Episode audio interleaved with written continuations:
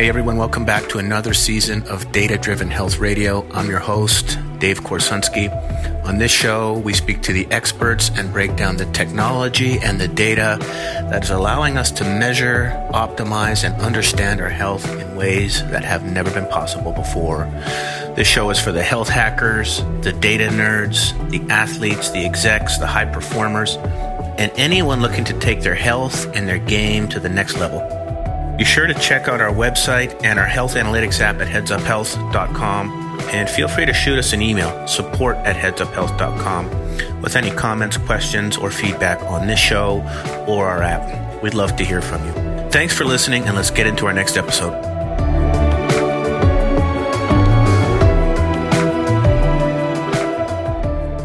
To Data Driven Health Radio, everybody. Today is going to be a great show. We're going to go deep on a lot of the latest and greatest health hacking technologies with a subject matter expert, Alex Fergus, total badass out there. He's got a really, really incredible website, really, really pushing the envelope on the latest technology in health optimization. Alex, thank you for being on the show, and I'm really excited to chat with you today. Oh, it's my pleasure. It's, it's I'm looking forward to it. It's going to be a good good chat.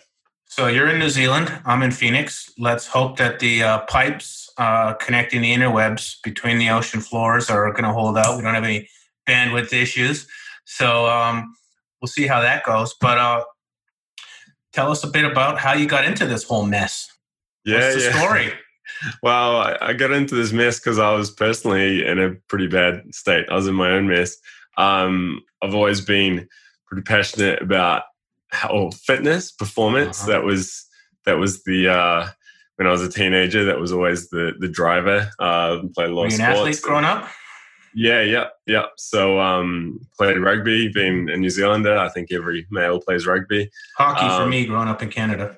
Right. Yeah. And then um, I got into rowing, you know, on the water rowing and stuff, and and that was something that I excelled at and really enjoyed. And yeah, I guess um, I just always wanted. I was very competitive, and I just wanted to be the best. Right. So you you train hard and push yourself, and um, fast forward, I don't know, five six years, and you know, I had some good results or great results, and then my health started to suffer, and I couldn't quite understand why because I was uh, was doing everything right in terms of, and I'm using air quotes here. I was doing everything right, you know, in terms of eating well and and, and doing all that stuff. And and soon I ended up burnt out, like extremely burnt out. I was in my young early twenties, and I had achieved good things and had a great physique and all that jazz. And um, yeah, I felt horrible and, and terrible. And that kind of led me, and doctors didn't really want to help. You know, that it was always like, oh, you got a virus or oh, your testosterone's really low. Here, take some testosterone pills and stuff. And I'm like, I'm 23, you know, like 22, 23. Like, this isn't right. I shouldn't be No. taking hormones, right? Like, especially because, you know, I was, I was doing everything right. Um, you know, eating well, wasn't drinking, didn't smoke, you know. So I was like, this doesn't make That, sense. that was your problem. You weren't smoking enough cigarettes and you weren't That's drinking totally, enough whiskey. yeah. In retrospect, clearly that was the problem. I know, probably. I uh, probably too caught up on some of this stuff. yeah. Anyhow, keep going. Yeah, so that um so I got to the point where I was honestly I remember one day I went in and saw this doctor. I started doing a bit of research, right? And you know, I was like, oh, testosterone's low, it could be linked to vitamin D and all this stuff. So I went into the doctor once, I was like, all right, I want to test all these markers like vitamin D and you know, I see. Here, here's where here's where the moment happened where you Yeah, got, right. where you got hooked. Yeah, and, again, I didn't, I don't know, and I still, you know, ten years later, I still don't really know, but I just had an inkling that whatever I was doing was wrong. So I was like, I got to change it up. So I got into the doctor and asked for all these tests, you know, as a, as if I'm an expert, and she just sort of looked at me and was like, you know, that's my job. You don't have to worry about prescribing tests, and you don't need to understand how all these the interplay between all these hormones and. And she kind of just dismissed me. And This was in New um, Zealand, Alex. Sorry this is interrupt. actually in Australia. I was living in Australia at the time. Gotcha. Um, I'd stopped rowing and I was actually in, uh, I got into powerlifting and, and did some natural bodybuilding. And I was always, always natural. Like with all rowing, you know, being an Olympic sport, you always get drug tested. And then powerlifting also had some very strict tests, you know, random testing and stuff. So I, I was always clean, you know, uh, and that was something I'd always pr- proud myself on. You know, I've, I've always been uh, played by the rules and stuff. And getting into bodybuilding. I went down the natural bodybuilding path for those reasons, despite you know that being a, a murky sport. But mm-hmm. she turned around and kind of she didn't say it outright, but she kind of alluded to the fact that you know it was all the supplements I was taking. You know, wink, wink, nudge, nudge, and that was why I was in this state. And I was like, I was so annoyed because I was like, you know what, like. I know, you know, I'm doing everything right. I'm trying to be as healthy and and, and doing it by the book Exactly. And then for someone, and I'm struggling, like I was really struggling, you know, no libido, no energy and stuff. And um, in my early 20s, I'm this is wrong. And then for her to say that, and then I looked at her and she was, she was like obese, you know, overweight, looked absolutely exhausted, you know, like thin hair and everything. Nothing wrong with thin hair though. But, you know, for, for a female and stuff, I was like, why am I listening to you? You know, and if you're just yeah. going to judge, I didn't say this to her, but I was just thinking, why am I listening to you?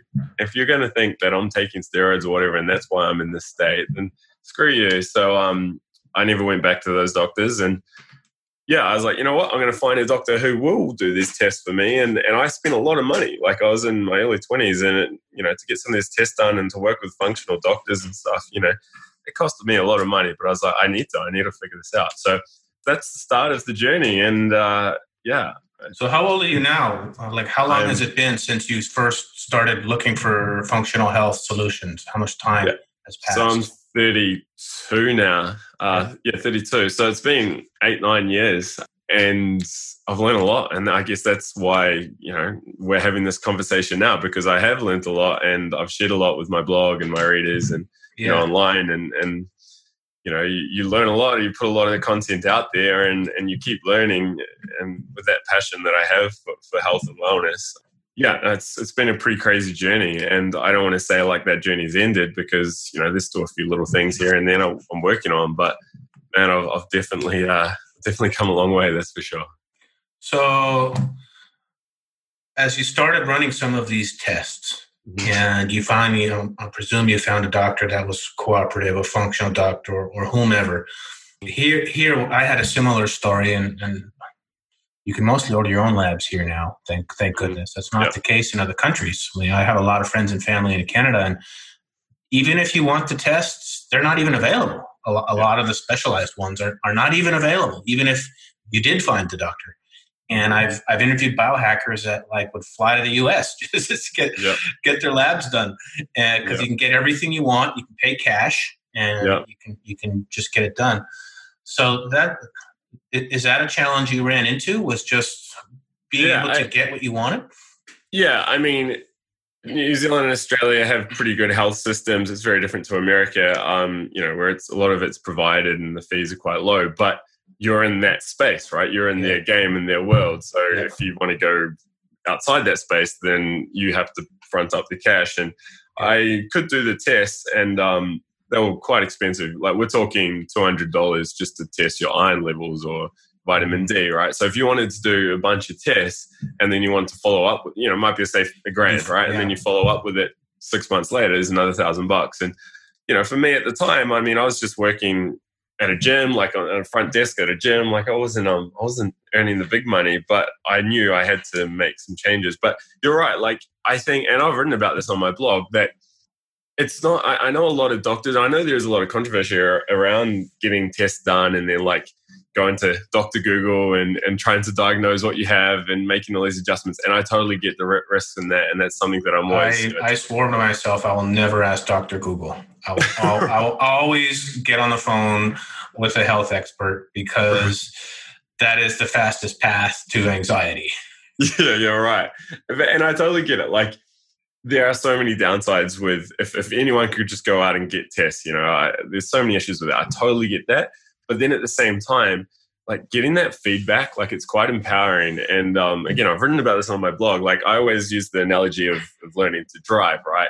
It's so important to get that feedback. And so if you're learning to drive, first time in a car and you're on your own, you've got no speedometer, you've got no engine noise, you've got no feedback at all, you've got no road signs, you know, you're out on the highway, you know, and you're in a manual. So then all of a sudden, like you're jamming the, the clutch and, you know, grinding gears and then you come up to a corner and you've never taken this corner in your life and you take it way too fast because you don't see the sign saying, you know, slow down and you don't hear the engine revving because you've got ear, earmuffs on and you know, you have absolutely no feedback. You're going to make a lot of mistakes, right? I mean, you could kill yourself. You know, yeah. it could be really, really bad. Yep. Eventually, though, you'll you'll learn, and a lot of people do learn this way, especially with driving. You know, here I live in the farming area of New Zealand. You know, little kids are out in the paddock driving their cars and tractors and what, and you do learn just by experience. But you compare that to learning with feedback. So then use that same situation where you're in a car, you've got a dash that's showing your speed, showing your revs, you've got the engine noises, you've got um, road signs, road markings, you know, signs saying take this corner at 50 miles or whatever it is. And then you also have a driving instructor beside you telling you, okay, you should change down now, or you might want to slow down here, or, you know, just giving you feedback that you yep. need to learn, right? And you're going to learn a lot faster and you're going to become a better driver with all that feedback. And it's the same with health.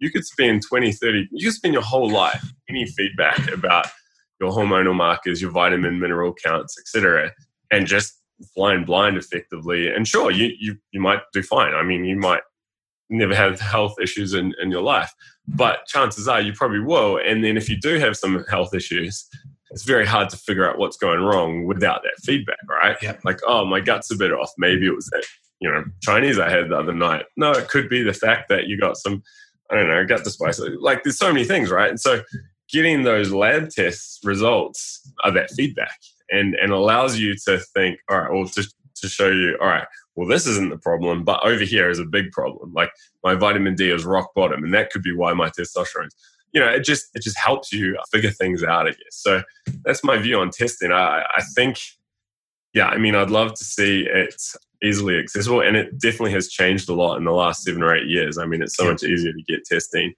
but it's it's a tricky one because you, then you don't want to give someone who's just picked up a health magazine and doesn't know anything about health or hormones or whatever and then tell them all this information and then they go out and fix themselves because they could do a lot of damage so um, but yeah I, I, I, hope that I don't know exactly what the question was, but I, well, I hope that. Uh, I think we were talking about the importance of being able to run your own lab tests, yeah, and yeah. that was kind of the aha moment for me when mm-hmm. I actually called all my old doctors on the phone. This was I don't know eight years ago, and I asked them all. I'd lived in a few cities. I asked them to mail me copies of my lab reports. Mm-hmm. So I had a, a stack of papers basically and that had all my blood work from you know different doctors and I remember I was up in Lake Tahoe. It was it was raining, so we couldn't snowboard because it was basically slush out there on a Sunday. So I'm like, okay, what am I going to do on a Sunday? I took all the PDFs and I made an Excel spreadsheet, and I went through and took all the blood tests and I put each of them in a row. Yeah.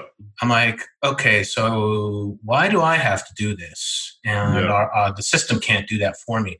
And I was like you, I was just kind of a knucklehead. I didn't really have any medical training, but I knew enough to say that I needed some some data to to start looking deeper. And I remember as soon as I put all those tests like into their own row in the spreadsheet, I started seeing things that had been missed in my own health diagnosis. Mm-hmm.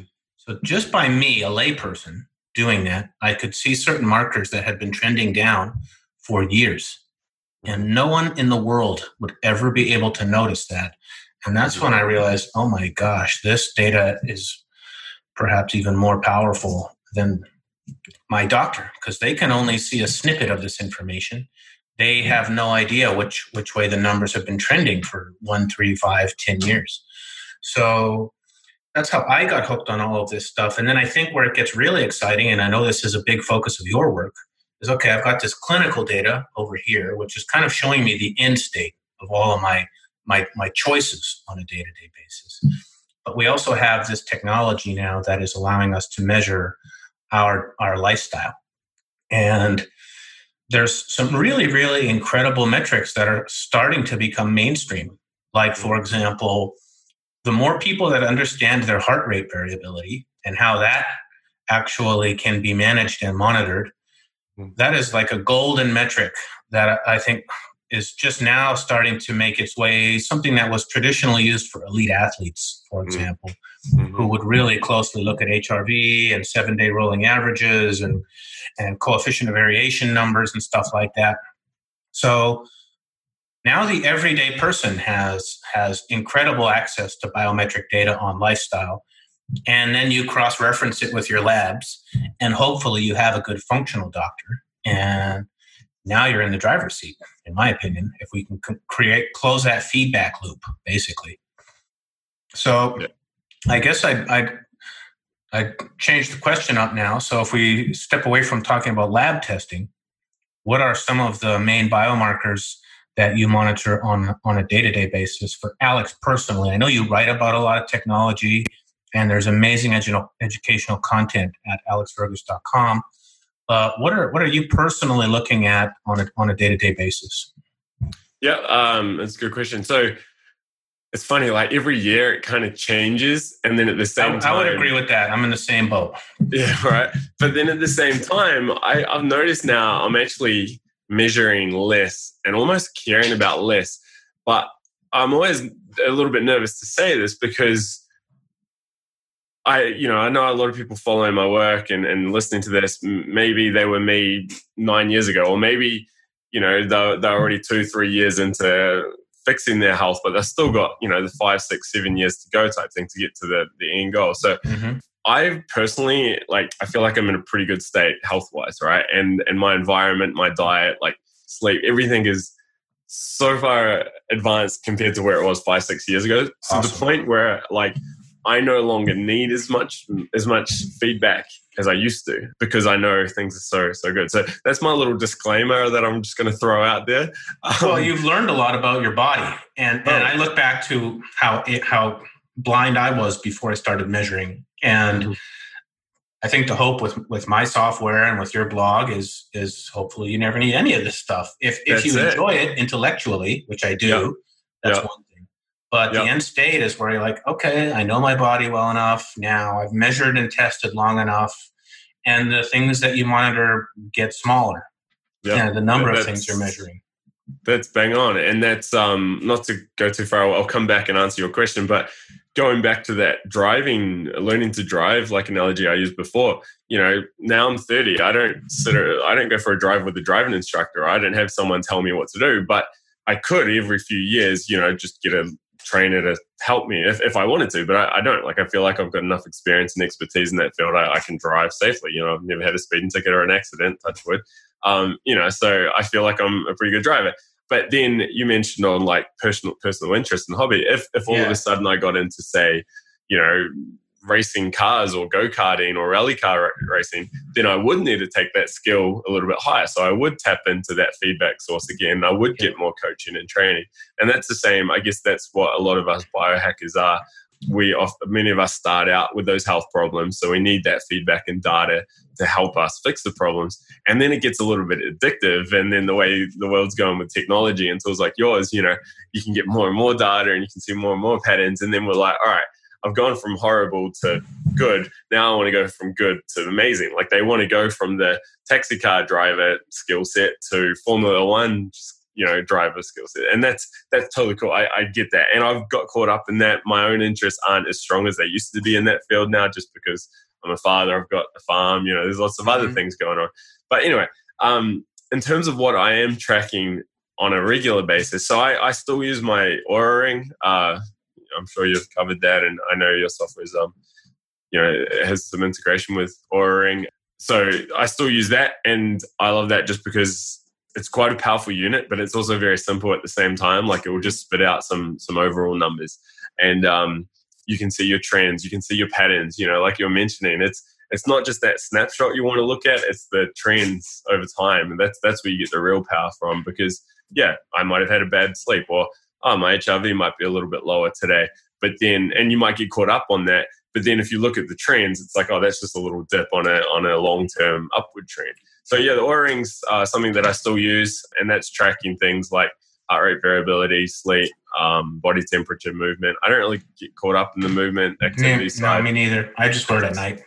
Yeah, yeah, and even um, yeah, I know some people are tracking steps and all that. I'm like, yeah, seriously, like if you're living a reasonably active lifestyle and doing everything else right, like it shouldn't really matter. So for me, I mean, that's that's pretty much all I use, um, just because it does everything. And then other than that, I mean, it's just I feel like I'm quite now in tune with how how my body is functioning and working. And, and it's taken a long time to get to this state. And the big reason why I am in the state is because of devices like the Oura Ring and, and the HRV straps that I used to use before there were wearables like the Oura. Um, and years and years upon years of waking up and thinking, all right, I feel like this, and the data showing this, you know, you start marrying that data and you start yep. learning, okay, well, this self calibrating. You know, exactly, right? And, um, you know, and I know, for instance, how alcohol has a big impact on, you know, how I feel and stuff the next day, and in particular, certain types of alcohol. And I, like I've always known alcohol, you know, it's not the best thing for your health and how you feel. But then when I started tracking my heart rate variability, and I noticed like even one glass of certain wine just messed up my HRV the next day, but I still felt fine. Like I woke up, I was like, oh, I only had one glass of dinner. I feel fine. But then I'd see the HRV scores would like drop off big time. I'm like, wow, that's actually doing more than than I thought, you know. So you start learning so many things like that. And um but well, over you, time you hit on a really good point there, Alex. I'll just interrupt you for a moment. I want to unpack that one a little bit because a lot of people may say, Wow, I had a couple drinks, I fell asleep right away Mm. Had a, had a great sleep. Don't remember getting up to even go to the bathroom. yeah, right. But but you didn't you didn't your body didn't recover well actually. And um, I know a lot of people who have reported that they have used um, cannabis, medicinal cannabis, to sleep better. And when they look at the actual data, it, it actually the, the the recovery is actually much worse. So mm. there's a disconnect between what you think is happening to your body and mm-hmm. what, what the data is telling you that is happening to your body. And so those were some really interesting insights like, oh man, I fell asleep instantly. Must have been a great sleep. But actually it wasn't. And does one bad night become an issue? No. But if I start seeing two, three, four, five bad nights, that's mm-hmm. when I know I need to dial it back. So I, I just wanted to um, unpack that one a little bit because a lot of people may think that their body is recovering, but mm. the data will tell you otherwise. Alcohol being a, a yeah. perfect example of that. So, yeah. are you not going to drink anymore? No, but yeah. you'll just you'll know when you need to actually tighten it up a little bit. Yeah, yeah, bang on. It's... Indulge and then and then tighten it up, but yeah, the the numbers. You know, I've even had incidents where where the data knows you better than yourself. Like I'm sure you've seen those moments where it's like your body temperature was elevated last night, you might be getting sick. Yeah. And then 24 hours later, you're sick, and you're like, what the? yeah. So it's it's getting really sophisticated, and um, I don't know. It's uh, I love that part of it. I nerd out on that stuff. So anyhow, the point I was trying to make is that sometimes the data knows better than than you you think you do. Yeah. So uh, Oura being one, and then obviously, it's, are you still doing uh, periodic blood work? I am, but not as frequently and not as many tests. Um, so, for instance, I'm always tra- tracking iron. My family have the hemochromatosis. I think genetic. I have it too. Actually, my ferritin's right. off the charts. I just got yeah. the requisition to get tested for the um, the genetic condition. Right. Yeah. So that's something I'm always just keeping an eye on because that's an easy one and, and it's an easy fix, but it has big consequences if you let it get out of control. I've st- stopped tracking vitamin D, for instance, because um, I've, my numbers have always been good, but I know you've got to put the effort in to get the sun, right? It's very easy, especially now I'm in New Zealand compared to the Australian climate. But even now I've been in New Zealand for two or three years, my numbers are still good. So I'm like, well, there's no point I'm sure I might check it if the doctor's going to do it. Or uh, in New Zealand, it costs you actually have to pay a bit. The doctors don't like doing vitamin D unless there's a big issue. Whereas in Australia, they were happy to do it. So you know, I've sort of shifted based on my environment. You know, obviously the environment I'm living in, but then also the cost. Like, uh, if I don't, if it's going to cost me 150 dollars to do a test that I don't really care about anymore. I'm not going to do it. But yeah, so iron, uh, I still like to keep an eye on my hormones, like my hormonal markers, you know, testosterone obviously uh, being a male, you know, it's something that I like to keep an eye on. Blood pressure and stuff, you know, those are things whenever you, you go into your doctors, they'll do it anyway. So I'll keep an eye on that and just log it just because it's, again, an easy one. Yep. Things like cholesterol and stuff, I don't buy into uh, for various reasons, but I know um, that seems to be a standard test. So again, if I'm and the doctor's are not going to do it, sure, why not do the yep. do the whole test, not just total cholesterol. One thing I do like doing is um thyroid thyroid markers. Uh, you know, your T3, T4. You know, I'm big big fan of, or big believer that the thyroid is um you know, your healthy thyroid is crucial for you know good well-being and stuff. And actually, on that note, if you can't do, I've written about this as well. If you can't do um, thyroid testing, you know, like it's too expensive, or you don't want to go to the doctor every few months, testing your temperature every morning. And that was something I used to do religiously. Every morning, I'd get up, take my temperature, just plot it on a graph. This was uh, pen and paper. Oh, actually, no, it wasn't pen and paper. I think I used Notepad on my phone or something. This is before you guys were around. But um, basal body temperature, simple yeah, metric. Just get a simple, good thermometer. Right? I yeah. uh, interviewed this woman on a podcast, uh, and she's a woman w- works with women on hormones. And she recommended. The, there's a bunch of them out there. She recommended the Geratherm. That's what I have. And yeah. uh, you just take take your body temperature while you're in bed before yeah. you get out of bed in the morning. You just put it under your tongue, and you, you, that's called your basal body temperature, which is before you've really started yeah. doing any any metabolic activity, and so mm-hmm. before you get out of bed, and that's the uh, it's the poor man's thyroid panel, I guess, but it'll give yeah. you some good information.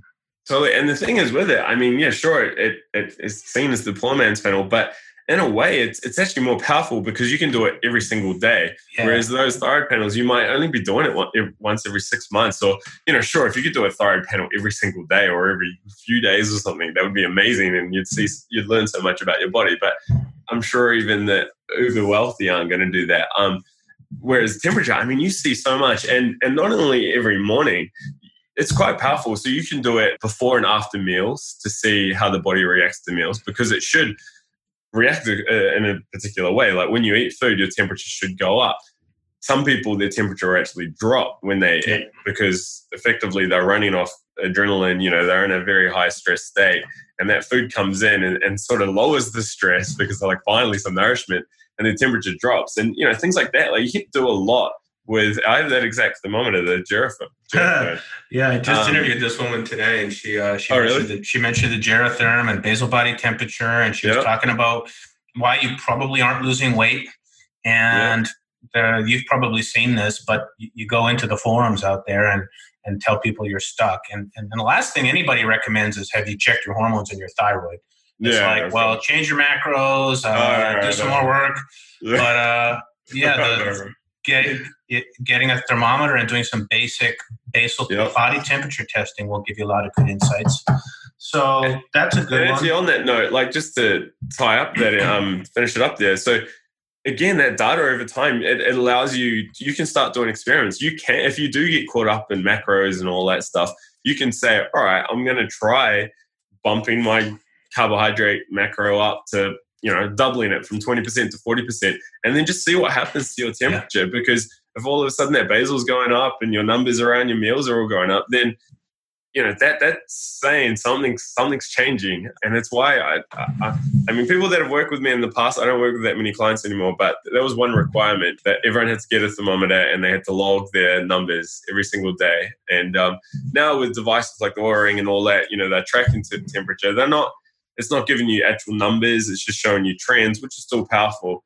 And it's why um, I still recommend, you know, go spend 20 bucks on a thermometer. Just, yep. You know, it's super easy uh, and it's very, very powerful. Well, those are some great metrics, I think. Iron ferritin, the basic hormones, uh, the thyroid metrics, some basal body temperature metrics, an ring. If you're working on some metabolic health issues and the weight's not coming off, you, you might want to start looking at blood sugar on a daily basis. So I think you hit all the basics there, Alex. A couple other areas I'd, I'd like to explore with you in, in, the time we have left here is um, talking a little bit more about the work you did with clients and mm-hmm. and what was some of the protocols you'd use, for example. And then I'd love to just talk about your lifestyle today. You mentioned your father. You mentioned you're on a farm.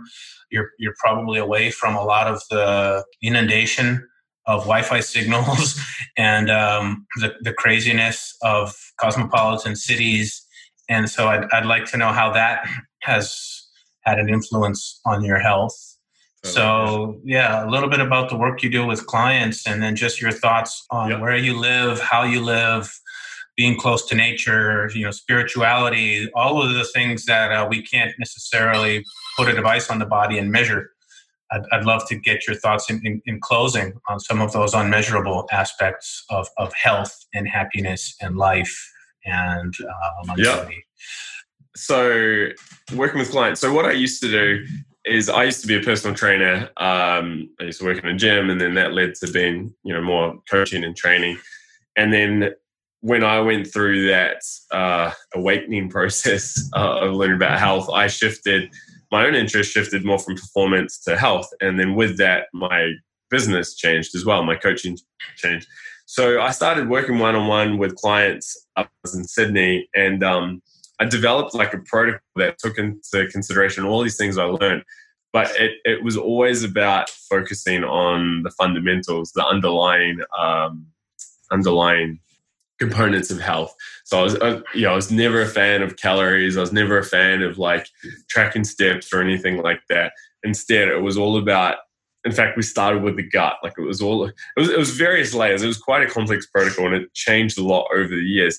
But it was always about fixing the gut, resetting baseline hormonal markers, like using environment and diet and everything. So initially we'd pull out a lot of rubbish from the diet and, and then a lot of people when they start these programs and that they're super keen right? That's that's when you can go you know gung-ho with them and do the really strict regimented diet because they're ready they're prepared for that. It's not going to last. No strict diet's going to last and i'm not a fan of strict diets but there is a time and place for it. So people would come in and would remove like a lot of junk from their diet and just try get their gut working. So would actually take a lot of digestive enzymes and you know probiotics and whatnot, but would also be bringing in things like bone broth and colostrum and um, uh, doing well cooked meals. You know, removing raw veggies and stuff. And so so the diet would shift to help the gut, but then we'd also start doing things like regular meal timing. So we'd have a breakfast, we'd have a lunch, and then we'd have a dinner, but then we'd try would aim to avoid meals within two three hours of going to bed, for instance.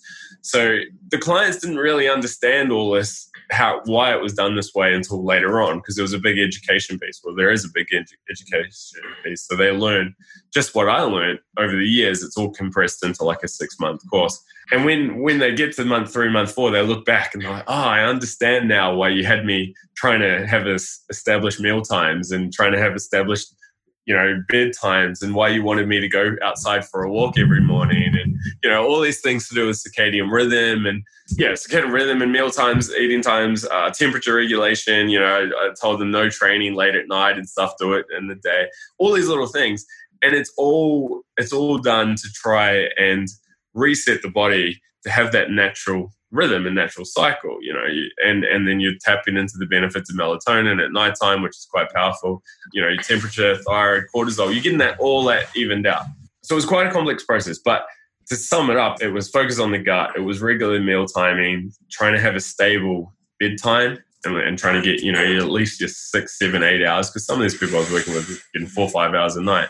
Uh, we actually cut back on training. So most people come to me came to me for this program. They wanted to lose weight, and they were like, "All right, I've, I've went out and bought my new Nike shoes and signed up to the gym." And I'm like, "Yeah, forget about it. You're not going to train for about six weeks. We literally had six weeks no training." Yeah, and that, that was one of the hardest things for people to get their head around, and including myself. Like when I had to fix my own health problems, you know, I, I was told I need to cut back on training. So I was like, "All right, instead of doing eight sessions a week, I'll do four you know, like, and they're like, no, you've got to go to zero. I'm like, not happening. You know, this is my life, you know, training but I eventually I did. I cut it right out. It was one of the best things that I that I did. And, and so things like that. It's it's less is more. It's removing rather than adding. And I think so many people want to lose weight or improve their health, and they think we've got to add. You know, we've got to add supplements. We've got to add this special smoothie. We've got to add this fancy new workout routine. We've got to add this like device, right?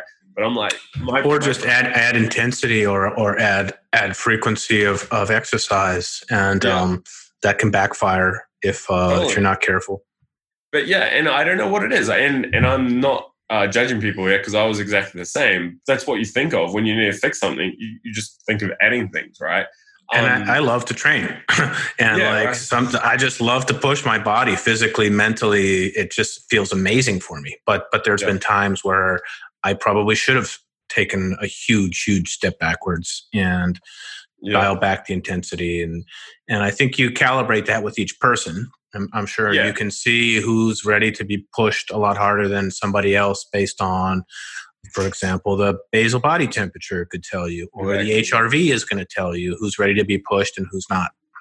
Yeah, I mean, on that note, I actually found over the years working with a lot of people, the the body, the, the client, but their body would tell tell them when they wanted to move. So initially, I found people were very resistant to stopping train, like to stop all activity, because they're like, "Oh my god, I'm just going to get massive. I'm going to put on all this weight." You know, mm-hmm. it's like, no, just trust the process. And once they get through that, you know, two weeks in, they're like, all right, yeah, I get it. I can go for a walk, I can do yoga, whatever, but no, no like hour long sprint session. So you allowed yoga and walking. Yoga, I mean, yoga's awesome. So yeah. That's, that would be enough of a fix for me if I could do that. Yeah, pretty much. I said just do anything that you're not going to break out in a sweat in. So like, don't go, go do the hot yoga for like two hour marathon sessions, which is just as stressful on the body as a workout mm-hmm. anyway. And I was just like, look, go for walks, you know, play golf, whatever you want to do, but nothing intense, just for at least for a month or two. And there's a lot of resistance to that, but eventually people get through it. And then at the same time, their diet's changing so much. You know, they're bringing in some supplements and getting rid of some other like medications or whatever, their uh, sleep and all that's changing. You know, I'm getting them outside in the morning for the blue light exposure, getting them outside during the day to reset, you know, circadian rhythm. And then nighttime, we're changing all their light bulbs. And, you know, we're doing that whole process as well. There's lots of moving parts, right? It's not just diet and training. Um, and then so a couple weeks in, then all of a sudden they're like, wow, this is actually good. Like I'm I'm enjoying not going to the gym. I'm enjoying that extra hour of sleep in and then they're feeling better as a result of all the changes they're making.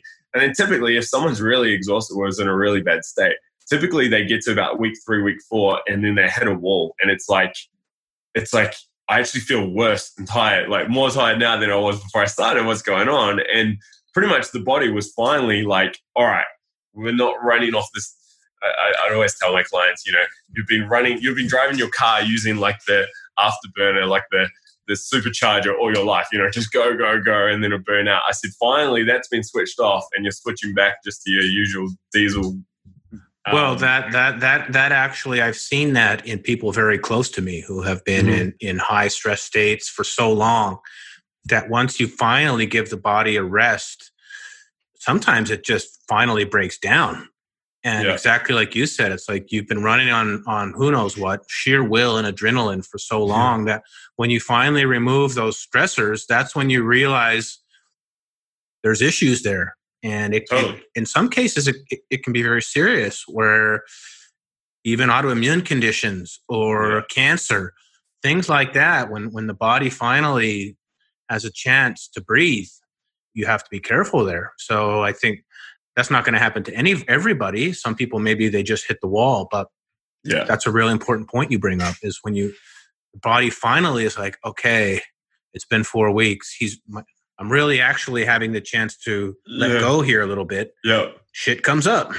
Yeah, yeah. No, you're right, and that's why I mean I always recommend working with a functional doctor throughout my process, my course as well, because you get those blood tests done and you've got the medical expert there in case you know a situation does arise or you know if a marker comes back that's like wow this is really bad we've got to address that. Because some people haven't even done these tests you know in years. So but the funny thing is like these clients that i literally spend hours to on the phone telling them just trust the process give up the gym for like a month you know? And then it gets to that three four week period and they're like i don't want to go to the gym like i am so exhausted the thought of exercising right now like not, oh, not oh, doing man, it because also I'm so cutting out like all this. Yeah, I'm cutting out all the stimulants like the caffeine and you know some people even using drugs and stuff like recreational drugs. It's like we're cutting all that out. So this is a big like you know it's it's a big swing, isn't it, from this like ultra like stimulated stress, high stress world. You know, where they're getting up at 5 a.m. to do, go to their spin class with like loud music and rah rah, and someone screaming down them. You know, that every morning they're waking up to effectively the body thinks they're being chased by a tiger type thing So, oh no, we're getting rid of all that. We're sleeping in now. We're eating better food. We're getting rid of all these toxins. We're getting rid of the caffeine. It swings. And then, yeah, they get to this point where they're like, yeah, they're like, I don't want to go for a gym like ever again. And it's all right, we'll just see, we'll just see. And then what I found, and this is this is just you know, I work with a lot of people, right? This is just averaging it all out. Generalizations, yep. Yeah, yeah. So, and then what would happen around week six, and this is why week six, that's when we actually started reintroducing some activity. People would say, I remember a call once, this lady who, who told me a couple weeks prior, I'm never going to a gym again. She was like, week six, she was like, I was out with my dog and throwing the ball to him. And then she said, I just noticed, like, I was running around with the dog. Like, you know, it was just, it just happened. Just like, I couldn't believe it. She's like, and she felt bad. She called me because she was like, I'm not meant to be doing activity, you know, just like, ah, oh. but she's like, I felt good. Like I wanted to move. And I was like, well, that's, that's it. That's what we want. Like the yeah. body is now at that point where it's, it's, like healing. I can do this, you know, yeah. we're, our bodies are built to move, to be active. I mean, a little bit of activity and especially intense activity is good. So pretty much you get to that point where you want to exercise, you want to move. And when when that happens and when the client would say, oh, I'm ready for this, or when can I start training? I'm feeling good that would be the telltale sign that yep they're ready. And then the protocols I'd use would actually start with like some sprint training, like just real short, sharp sprints, just two or three. That's it. Mm-hmm. You go mm-hmm. all out for you know on a roller or a bike, and then you have a few minutes rest. You do that three or four times. That's it. You know, and then you just build off on that. And then a couple weeks later, then we'd bring in the um, weight training, and then you know by that stage, they're two months in and uh, doing all these activities, but of course the diets change, the lifestyles change, the market. You know, there's there's a lot of change, but better, um, a, a, much really better well. foundation that you start building. Exactly, yeah. and they fix their and and if those tests did report on like some serious issues, you know, maybe iron overload, they could donate some blood, or you know, you could work on those other things as well. So it's why, um, yeah, it was it was it's quite a complex process, but it's just all I'm trying to do is the fundamentals, the simple stuff. It's just that so many of us are so far away from from those fundamentals. We're not we're not eating like a natural sort of diet. We're not living natural sort of lives. I mean, like blue light, for instance. I mean, that's something I was big on many many years ago, and people used to just ridicule me. It was like, really, you want me to wear these like fancy glasses? And really, Alex? And I seriously, I got laughed at so many times. And then all of a sudden, Apple came out with that night shift mode, and then it's in the news, and it's like, oh, yeah, yeah. And I'm like, well, you think about it, what you're trying to do is like mimic nature, but you're not going to switch all the electricity off when the sun goes down. We're not yeah. going to do that. Um, we're still going to use our devices and our, open our fridge up and all that. But we can we can have our cake and eat it too. Like we can have those devices and minimize the exposure, and, and that's that's what a lot of I think biohacking is all about. It's like trying to, you know, people have these grounding sheets I mean, think about that. You're just going outside bare feet, but you're doing it, you know, at your computer desk type thing, right? So yeah. it's that's a big part, I think, of biohacking, just trying to replicate nature, but living a modern life lifestyle. Using using all the latest tech just to get us back to the basics where we just came. one, one big one big circle, uh, yeah. but that's really what it comes down to. Is is um, what would the words be here? I think it's coming down to how do we self optimize in the world that we live in? And how do we have access to the most exciting technology and being able to create things on the internet whether you're a blogger or building software or whatever your contribution is to humanity but then also being able to have all of this amazing stuff and then keep our health at an optimal level? So we can't live the idyllic ancestral lifestyle anymore so we we use the tools we have and we're just trying to hack our way back to where we were before and still also be able to contribute and support our families and do all the things we need to do and, and not end up with a chronic disease and have a really high quality of life until we're 90 or 100. Mm-hmm. So that's what it all comes down to for me. So, in closing, Alex, I'd love your thoughts on living close to nature and what are the things that you do to uh, nourish the spirit and things that you do that are not related to all the amazing work you do on your blog. Yeah, so I live in New Zealand on a I got 50 acres here. I'm, I'm looking out my window right now and it's you know it's it's big hills and native bush and grass and we've got um we grow most of our own food. I've been in this property for 18 months and we haven't purchased any meat. We grow our own chickens. We killed two sheep or two lambs two days ago. Um, you know, I raise 25 meat chooks and we harvested them. Uh, we do a bit of hunting like goats and deer my neighbor raises pigs, so I get pigs off him, like pork off him. Haven't you know haven't purchased any meat and and all the things we do it's all you know we don't use sprays we don't use fertilizers it's regenerative farming and all that so it's all it's not certified organic but it's organic principles. And we've got a massive garden here so we you know raise, grow most of our veggies not all of them and we've got a big orchard. So yeah i mean if water like we collect the rainwater there are some springs as well. Um, we've got to sort out sort out how to tap into that but it's pretty cool like I, I feel like I've gone from living in Sydney in an apartment, you know, living this crazy lifestyle, but learning about health. And it was that there was this transition period where financially I could afford to go and buy organic food. I could afford all these biohacks to to replicate nature despite being in a city, right? I could afford all the fancy supplements and, and all of that. Um, but then I took that a step further. I was like, you know what? Let's. I want to embrace this. I want to. I want to do it properly. Plus, I wanted to settle down and have a family, and I wanted my boy to, or my children. I didn't know if it was going to be a boy or a girl, but I've got one boy now. Like I wanted my children to grow up with nature for, for health reasons, but also also just for lifestyle and for education and and you know understanding the world. You know, you, that work yeah. ethic to go out and tend to the animals and you know, like my boy, he's nine months old now, and he comes out with me every morning on a little backpack, and he's patting the animals, and yeah, you know, he picks up the chook and stuff, and holds the chook. He's not the best with it, but you know, like that's how he's going to grow up, right? And he sees us in the garden, and and he was he was on my wife on my wife's back when we were killing the sheep, like literally yeah. killing the sheep, and he's right yeah. there. You know, he's just going to grow up, and and she's explaining what's happening and all that. Like that's why I wanted to live here, and and um, again, the health component is huge. Like just having control over the food, I think for me is is one of the most powerful things. I, I just like having yeah. control of the situation. You, you, know exactly and, and what's been put into the animals. You know exactly exactly, exactly yeah. what's been used, and that yeah. it provides, That's, I guess, a lot of comfort knowing exactly where it came from. You watched it, you raised it, or your neighbor raised it. So that's totally. about as, as pure as it's going to get.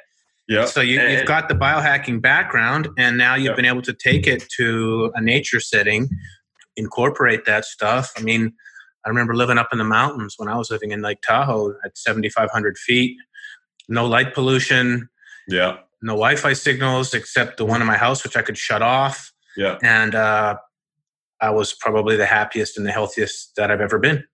Yeah. And that's not accessible for everybody, and that's why yeah. like the products I put out, the information yeah. you put out, which is like, okay, so I can't go do that lifestyle, but but how do I how do I get the best quality of life I can with totally. with, with, the yeah. situation and the environment that I'm in? Yeah, and it's it's not for everyone as well. I mean, this lifestyle is it's pretty full on. Like it's you know growing your own food and stuff. It's a lot of work and it's difficult. You know, an animal gets sick and the vets tell you to inject it with this antibiotics. You're like, oh, I don't want to use it. You know, it's it's challenging, but for sure, it's definitely. Um, I, I mean, I love it, and in fact, I'm now. Resentment's probably the wrong word. The computer stuff I'm doing with the blog, like, is becoming a chore, and it's kind of bad in a way because it was always a passion. I got into this not to grow brand or a website. I didn't even know I could do all this stuff many years ago. It was just something I enjoyed doing, and of course now it's turned turned into a big business and I've got staff and you know millions of visitors and whatnot. Um, but now sometimes I'm like, oh, like today it's a beautiful day and there's a guy doing the fencing out there, and I'm like, oh, I'd love to be outside. You know, it's summer here in New Zealand at the moment. I'd love to be outside just doing some physical work with him and. And though I'm enjoying this conversation, I mean, after this conversation, I'd love to go out with him. But instead, I've got to do uh, I've got to do emails and work on you know sales funnels and and sign some contracts and all that. And you know, I I don't know. I've noticed since I've been here, and that little entrepreneurial um, mind of mine, like I see these opportunities. I'm like, oh, we could we could do organic chickens here. We got the perfect property for that. Or you know, I could do retreats and like have people come in and stay here. And you know, and I'm like, oh, I'm getting a little bit sick of writing and researching and blogging all the time. Those, so. those are good signals to to pay attention to. Doesn't I know, I know. act on them, but uh, exactly. Sounds like there's some some new passions brewing. That's exactly it. But but I mean, the great thing is to answer your question. Yeah, a lot has changed since we've been here, and you know, my wife has changed a lot as a result. And we know it's you know, from a health point of view, it's amazing where we're living. But we know it's going to be so much better for for our children growing up in this world. And awesome. you know, I just had a week in Sydney, right in the heart of Sydney, where I used to live, and um, it was to be honest, I was like, how did I ever live here? This place is crazy, right? Like yeah. it was such a shock. But the great thing is, we can always easily go to cities and, and have that city lifestyle for, for a weekend or Get a week. A taste whatever. of it. Yep. And, and yeah, and, and, then we come back knowing that we've got our own food and, you know, there's no cell phone signal here and, and all that. And, and I like that. I, would rather be in that situation than living in the crazy city and then having a week to switch off at a farm. And, and I don't know, I mean, a lot has changed, you know, like I'm bare feet most of the time. You, you know, like you adapt to the seasons and to the light cycles. It starts getting darker. So everything sort of, you know, you clean up you, you, see the animals going to bed, like you see the trucks going to their house, and you know, whereas in the city everything's just go go go all the time. So a lot has changed. Um, I feel better for it, and yeah, like you said, I've noticed my passion and interest has started shifting as a result of being here as well, which I think is healthy, and I think that's good. Yeah. So um, stay tuned for some some changes on that front. well, uh, if you're having the retreats, then uh, I, I, definitely would love a good excuse to uh, to come out that way. So uh, that's that's all amazing, Alex. And and for those who are listening, Alex publishes all of his work at alexfergus.com. It's an incredible resource for anyone looking to self optimize. Thanks for taking time. Alex, to share your wisdom and experience. And thank you for all of the uh, educational stuff you're putting out there it's all top shelf work. So um, thanks for everything that you do, and, and thanks for uh, sharing your insights here on the show. No, I appreciate it, and um, likewise with you guys. I mean, thanks for building something that I wish was around many years ago. I, I, it's going to help a lot of people, and and um, and in turn, it's going to empower them, and, and they're going to live healthier and better lifestyles as a result. So, thanks for uh, slaving away at the computer and, and working on this. Labor of love as well. And and i already see that my interest at some point in my life will change. This is this is my life's work at, at this moment in time. And it's something that feeds me in all aspects of my life. But i already know i'll be honest with you i've started dreaming about what's next too. Not, not that it's going to happen tomorrow but i think about what the next chapter holds and i see where my interests are starting to grow so i'm excited for whatever unfolds um, before or after uh, I'm done with Heads Up. But but similar to you, New Passions Brewing, we're going to keep building this thing and and trying to help as many people as we can. I'm hoping you and I get to do more collaboration between your work and my work. So we'll see what the what the future holds there. But uh, yeah, man, thanks for your time. All right, thank you. It was my pleasure. All right, brother. Thank you for listening to Data Driven Health Radio